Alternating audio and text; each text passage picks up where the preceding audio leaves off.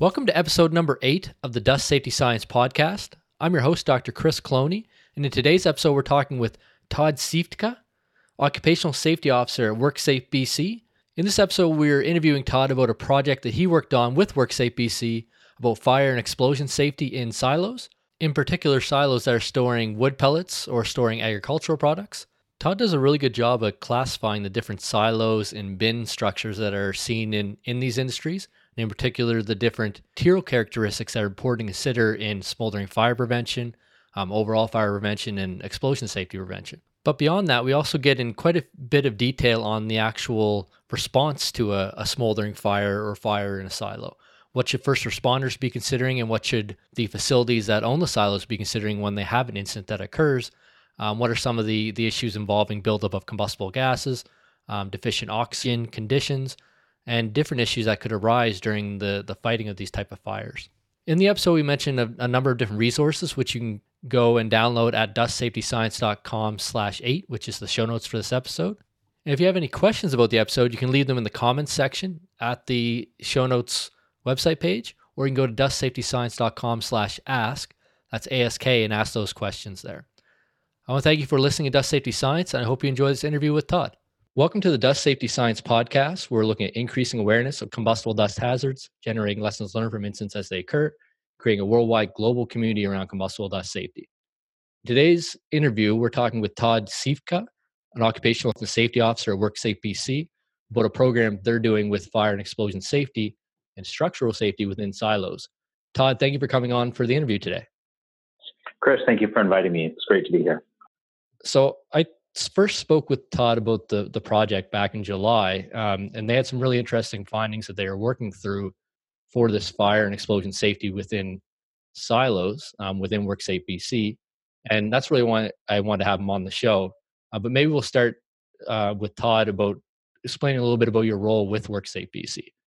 Yeah, absolutely. I've been an officer with WorkSafe BC for over 10 years. Uh, my general role is to general workplace inspections and response to incidents and helping employers uh, in their compliance with our acts and regulation for workplace safety. Uh, but over the past year, I've been working out of our risk assessment unit on a dedicated project uh, looking at the risk of silo fires, explosions, and structural collapses. This project with with silos, how did it come about within WorkSafe BC? Why why were you looking into it, and what were we hoping to get?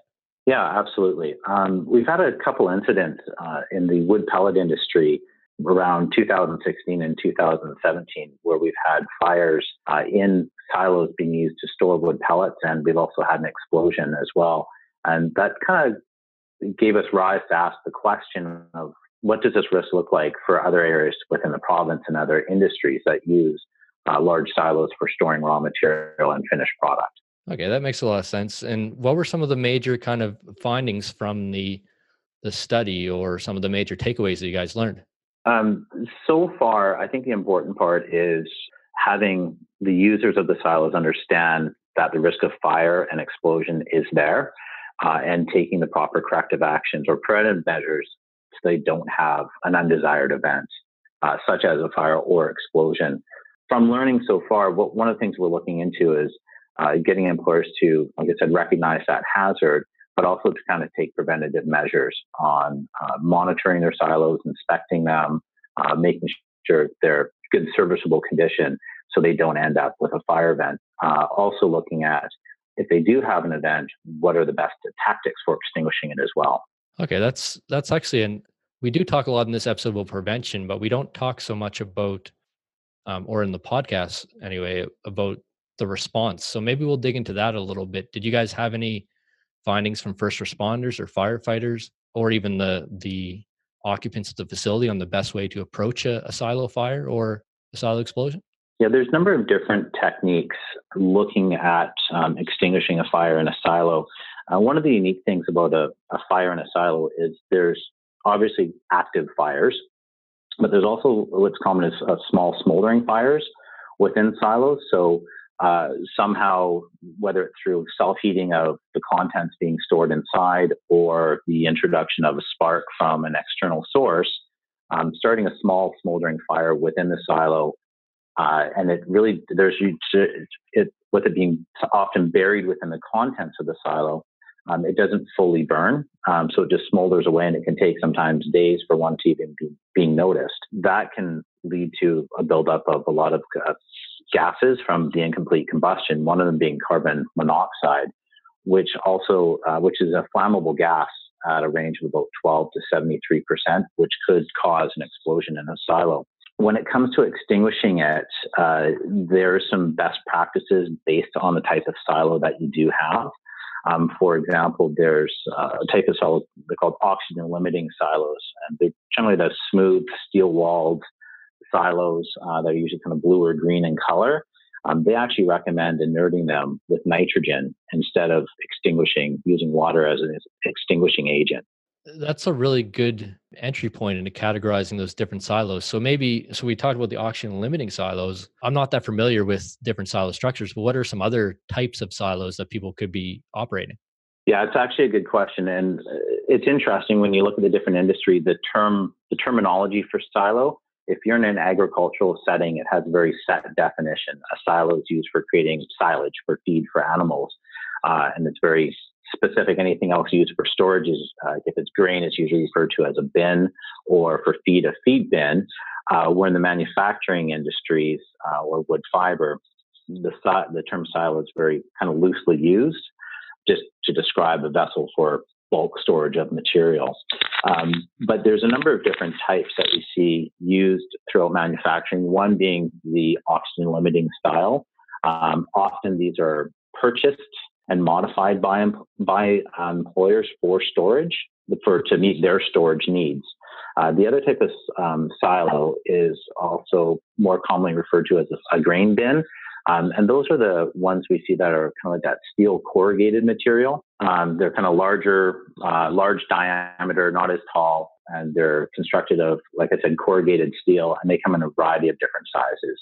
Okay, that's actually really helpful classification because I know we struggle with that with the incident database a lot. Um, and I've actually written articles where uh, where I've kind of tongue in cheek use the the term silos, bins, and buckets. A lot of time we we're not sure which one caught on fire, or was it the elevator leg, or or so it is it is quite complicated from the outside looking in to figure out which ones are are actually involved. And for WorkSafe BC to go through and categorize the different types of structures and the different type of hazards, I think is a really really important contribution. That's probably pretty helpful for the industry. Yeah, I think it is important to, to, to identify the type of silo you're using, whether it be more of a large grain bin style or an actual true silo, uh, like an oxygen limiting one. Uh, there's also ones constructed of um, concrete as well. There's wood ones constructed of wood that are really quite old, and that's not very common anymore. But there's a number of different styles out there, uh, and based on their construction and their characteristics can lead to taking a different response to firefighting.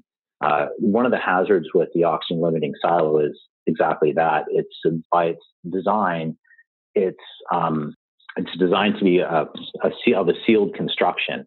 So when it is actually used for the fermentation of silage, that it helps produce really high quality silage. When it's used in other industries, it's also handy because it's well sealed. It keeps the product, um, you know, dry as well. But the problem, the challenge, sorry, the challenge with it is if you do have a fire event, any flammable gases that could be created, such as carbon monoxide, have no way of escaping and can build up within the headspace of that silo, creating an explosion hazard. That makes a lot of sense. And on the firefighters and first responders, um, I guess there's another kind of difficulty here, and I'm not sure if you guys looked at it, but you've you've created this categorization of the different silos but is there a communication difficulty i know i've seen some firefighters tackle some some bin fires and that you know with different um, different levels of protection and and different levels of awareness have you guys covered in in your work some of the difficulties with communicating with first responders and and increasing awareness of the different hazards yeah, that's one of the things that we do want to do with the project is to definitely increase the level of communication and awareness about the hazards of, of, of a fire in a silo and uh, working, employers working with their first local first responders and actually assessing the risk fire in their will be the correct method of extinguishing it. Whether um, that, uh, using traditional firefighting tactics uh, based on their knowledge alternate tactics uh, such as an inert gas like nitrogen. So with that, so we categorized the different silos and different types of silos and firefighting methods. Did you guys find any differences in in the other side that we mentioned at the start, the different hazards with say concrete construction versus wood or oxygen limiting versus others? Are there any recommendations for industry on on best methods? Yeah, I think the best thing uh, to do for, for for the industry to do is to actually look at the type of silo that they have and really evaluate the risk of a fire in that structure and what they would do to extinguish it. You know, for example, if it's more of a sealed construction where there's less passive ventilation or even mechanical ventilation in place, uh, so if there's a potential for a buildup of like carbon monoxide or uh, dust within the headspace of the silo as well can lead to an explosion, uh, they may want to consider an alternate firefighting tactic, uh, such as using a nitrogen system uh, versus other silos that are of a looser construction design, have a lot of passive ventilation. They may not have that same buildup of, of carbon monoxide in the headspace if there is a smoldering fire event, uh, and they could apply a different firefighting tactic as well.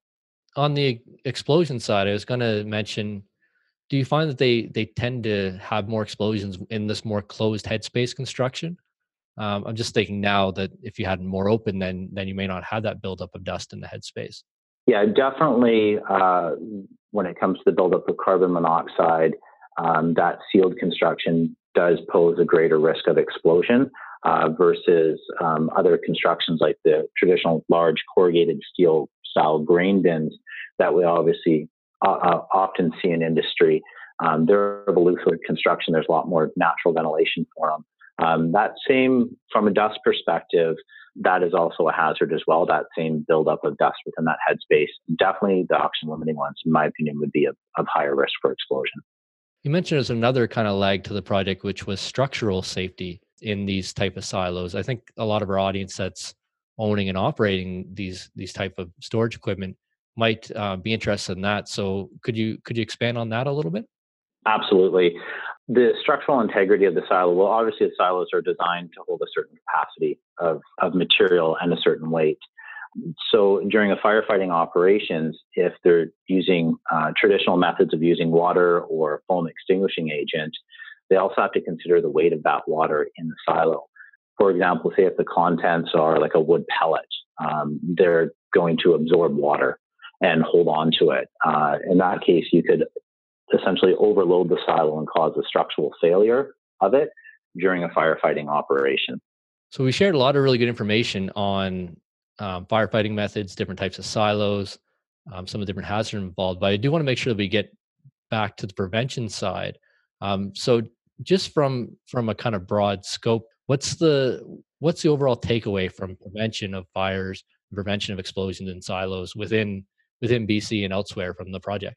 Yeah, I think the important thing to recognize is the diverse use of silos for the storage of different materials throughout throughout industries. It's, it can be. I think it's so. I think it's important for employers or users of silos to recognize that the risk of fire actually exists, and that how they may approach the fire need, may be different from fighting a, a regular structural fire uh, at, at, at their site. Um, and so when looking at the general design of the silo, what type of silo it is, its general construction, um, is it more of a sealed construction type where there's a greater potential of buildup of dust or uh, carbon monoxide within the headspace, which could lead to an explosion during firefighting operations? Um, also, looking at uh, the material stored inside is actually really quite important. Um, if it's um, a biogenetic material, it could, such as you know, sawdust, wood pellets, uh, any grains or silage could be um, susceptible to self heating and spontaneous ignition, creating a smoldering fire. And that's actually a, a common cause of fires in the agricultural industry is the self heating of the material. And it's actually been a cause, a suspected cause of a fire in the wood pellet industry as well. So, is there any recommendation industry on what they should do if they had that type of material? to, to prevent the fire? Definitely. Um, knowing that uh, a silo fire can either start from an internal an internal ignition source from something such as self heating, or from an external uh, ignition source, such as a spark traveling into a storage silo through a conveyance or ventilation system, or from the heat off of a hot bearing um, is another common cause, or um, static electricity from the transferring of material uh, that's not properly bonded. If they do have material that is susceptible um, to self heating, obviously monitoring it. I know in the wood pellet industry, they will do temperature monitoring of them um, so they can see rises in common practice in the agricultural industry as well. One temperature of silage, making sure that it is it is expected to heat up as it is in filling, uh, but making sure it doesn't reach a dangerous level to the point where it is going to ignite. Um, there's also a proactive things such as monitoring for uh, oxygen levels and carbon monoxide levels within the headspace as well. Uh, can give a good indication on how things are going with that with that material. I also think understanding the, char- the characteristics of the material being stored is really important. Um, looking at the bulk density and bulk porosity of the product. Uh, some materials are so dense that a fire cannot exist within it. Uh, but if there is oxygen within the space, uh, or if there's air gaps that could allow for a, a smoldering fire to exist. So understanding the characteristics of the product is really important. And also uh, a common thing is whether the product is um, hydrophobic or hydrophilic, whether it, it's attracted to water or it repels water. Thanks, Todd. That's a very good overview of some of the considerations and characteristics to look at when looking at a fire and explosion program for safety in silos. I know you mentioned when we talked earlier about some different resources that um, were really important for the space and that showed a lot of good information. I want to make sure to to mention those and also include them in the show notes. If you could talk about those now. Yeah, there's a great resource uh, research paper out of uh, Sweden by a gentleman by the name of Henry Persson. Uh, he's done a, a, great discussion paper on silo fires and different methods for extinguishing them. Uh, it's a pretty comprehensive paper, and it's it's it's a go-to document I know in the wood pellet industry here in BC. Uh, and he does a really great job of looking at the issues that the the issues with silo fires on potential ignition sources, whether they be internal from spontaneous combustion from self heating, or whether it be an external spark introduced from a conveyance system or friction sparking or static electricity. Uh, he also talks about some alternate firefighting tactics, some of the things we've touched on, uh, such as using uh, inert gas or uh, using foam and water. He's also talked about uh, a number of different scenarios with, with silos and uh, preventative measures as well. Um, one of the things that I really like about this research paper, he goes into a lot of to a lot of the preventative measures and using nitrogen as a possible method for extinguishing a fire and how to prepare for it, and looking at basically the size of the silo and how much nitrogen you'll actually use, and setting yourself up for with an inerting extinguishing system before you have an event as a part of that pre-planning. That sounds like a really important resource, and we'll try to dig out the, the link for that and include in the show notes at dustsafetyscience.com slash eight for this episode number. And with that, I think we're getting towards the end of the interview. I just want to see with the project, um, where where do you see going from here, and what are the the next steps? I think for the next steps for the project, one of the things that uh, one of the first steps of the project was really to take a look throughout BC. What does it look like? Who's using the silos? What type of silos? What are their contents? Uh, now that we've got a good look at that throughout the different industries, it's about uh, working with some of the industries, such as uh, the wood pellet industry and the agricultural industry specifically, on increasing their level of awareness about the had the risk of um, silo fires and explosions, uh, particularly if uh, the improper firefighting methods are applied. And what we really want to do is go on to the preventative side of things, educate employers on uh, understanding that the risk is there uh, looking at the type of silo that they have uh, and the contents, and working with their local fire departments on what an appropriate type of response would be, uh, and, and, really having the employers have that in place. I know in the wood pellet industry, uh, they are looking heavily into uh, using nitrogen and um, having inerting systems on standby uh, to use if they have an event. But more importantly, is preventing that event through you know proper monitoring of the contents within a silo. Whether uh, using temperature is one of the best indicators, uh, or if there's again you're getting a buildup of carbon monoxide in the headspace, uh, or decreased oxygen levels, even an increase in humidity. Uh, within the headspace as well could be an indicator of something going wrong within the silo.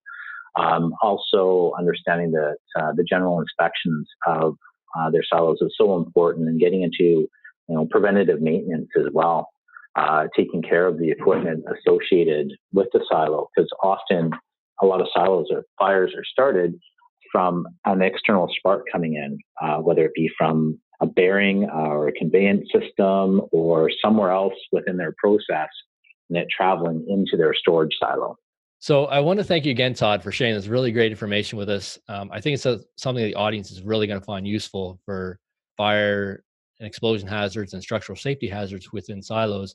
Is there anything else you'd like to share um, in closing with our, our audience about the work that WorkSafe BC is doing? Yeah, I think when we look at uh, events like silo fires and explosions, um, applying the process, using a process safety approach uh, is a really valuable way of, of doing it. And that's an area that WorkSafe BC uh, is, is working on with other industries as well. Is uh, we have a, a, process safety initiative uh, where we look at large catastrophic events uh, that could happen with certain employers and helping them understand, you know, where those, what type of controls they need to have in place to prevent those large events from happening. You know, we spend a lot of time in safety focusing on the personal safety of, of workers and other people. And, but we also have to look at the process itself and look at what are those big events that could happen and what we need to put in place to prevent them. Uh, some of the things that we're actually doing in the new year is we're having a couple industry symposiums. Uh, one oh, in Prince George, I believe, in both February, and then another one for the uh, for agriculture uh, here in the Fraser Valley trial. We're still in the planning stages of that, so there's no committed date quite yet. But Chris, I'd really like to thank you for having me and uh, and being able to share this information with your listeners. I really appreciate that, and we'll definitely share links to that in the show notes and the community calendar at dustsafetyscience.com slash events will include all the WorkSafe BC events that are coming up there.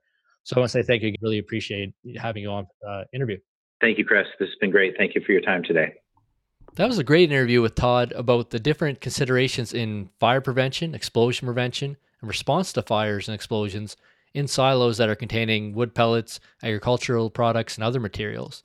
We had a couple difficulties with the internet connection, so some things may have cut out during the episode.